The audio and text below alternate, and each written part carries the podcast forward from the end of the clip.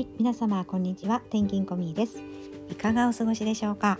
そしてあなたのルーティンは定まってますでしょうか。今日ルーティンを聞いてみましたのも、日々のですねルーティンが定まっていると、生活の中で決まったことをすると心の安定にもつながるんではないかなという私の考えで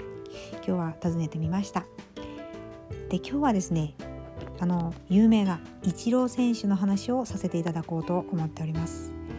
私も一ファンとしてですねイチロー選手は好きなんですけれども、男らしい、性格も好きでありまして、イチロー選手と言ったらですね、まず盗塁王っていうのが頭に浮かぶですね、私は。で、打つ前の仕草、行動、あれもイチロー選手の行動だと思うんですけれども、このストレスに打ち勝つライフハックという本を目にしまして、ルーティーンでストレスを緩和するイチローというふうに書かれてあります。日本にルーティーンというその日課ですねという言葉を広めたのは、このアメリカ大リーグで活躍したイチローだろうというふうに書かれています。イチローはもうご存知の通り、日本のオリックスブルーウェーブで7年連続で首位打者を獲得し、日本人野手として初めて大リーグに挑戦した人でもあります。で、シアトルマリナーズでのルーキーイヤーから首位打者、盗塁王、最多安打、MVP、ゴールデンクラブ賞などなどを総なめにし、2010年まで10年連続で200本安打を記録した人でもありますね。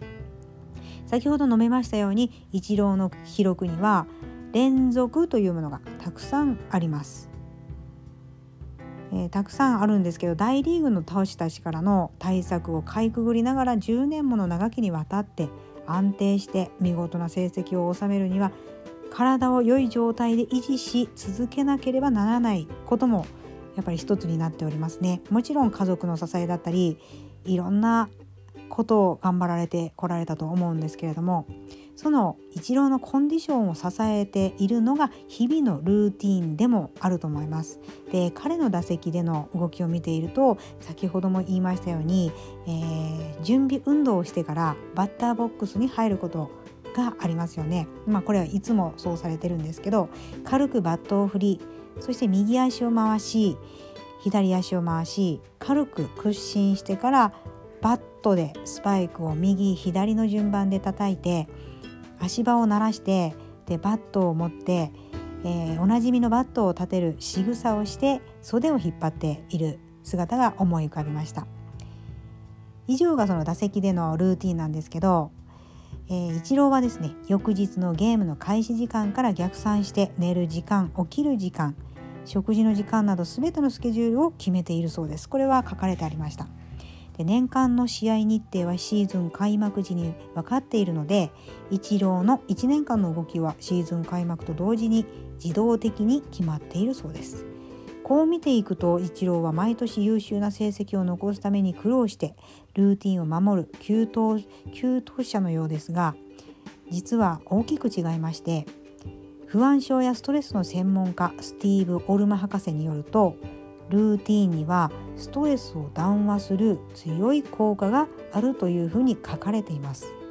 やっぱりそうだったんだって私もちょっと実感しました。つまりイチローは結果を残すために苦痛に耐えながらルーティーンを守っているのではなく、一番ストレスがない一日の過ごし方っていうのを追求していったら、自然とルーティーンが固まり、それを毎年繰り返していたんだなっていうのが分かりました。ストレスフリーを目指しているから、栄養があっても嫌いな食べ物は基本的に口にしないそうで、シーズン中にカレーやそうめんをひたすら食べていたのは有名な話だそうです。とある遠征先の球場では必ずあるピザ屋のメニューしか口にしないという逸話もあるそうです、こういうことがあるんですよね。だからいつものルーティーンっていうのをやっぱり違うことにしてしまうと、なんか体に不調が来てしまうんじゃないかなって、やっぱり心の不安にもつながりますし、そう思いました。なのでぜひあなたもストレスフリーだとなんかこう自覚できる瞬間を積み重ねて、そしてご自身のオリジナルのルーティンを作ってみてほしいなと思って今日は、放送させていただきました。最後までお聞きしてくださり本当にありがとうございます。では失礼いたします。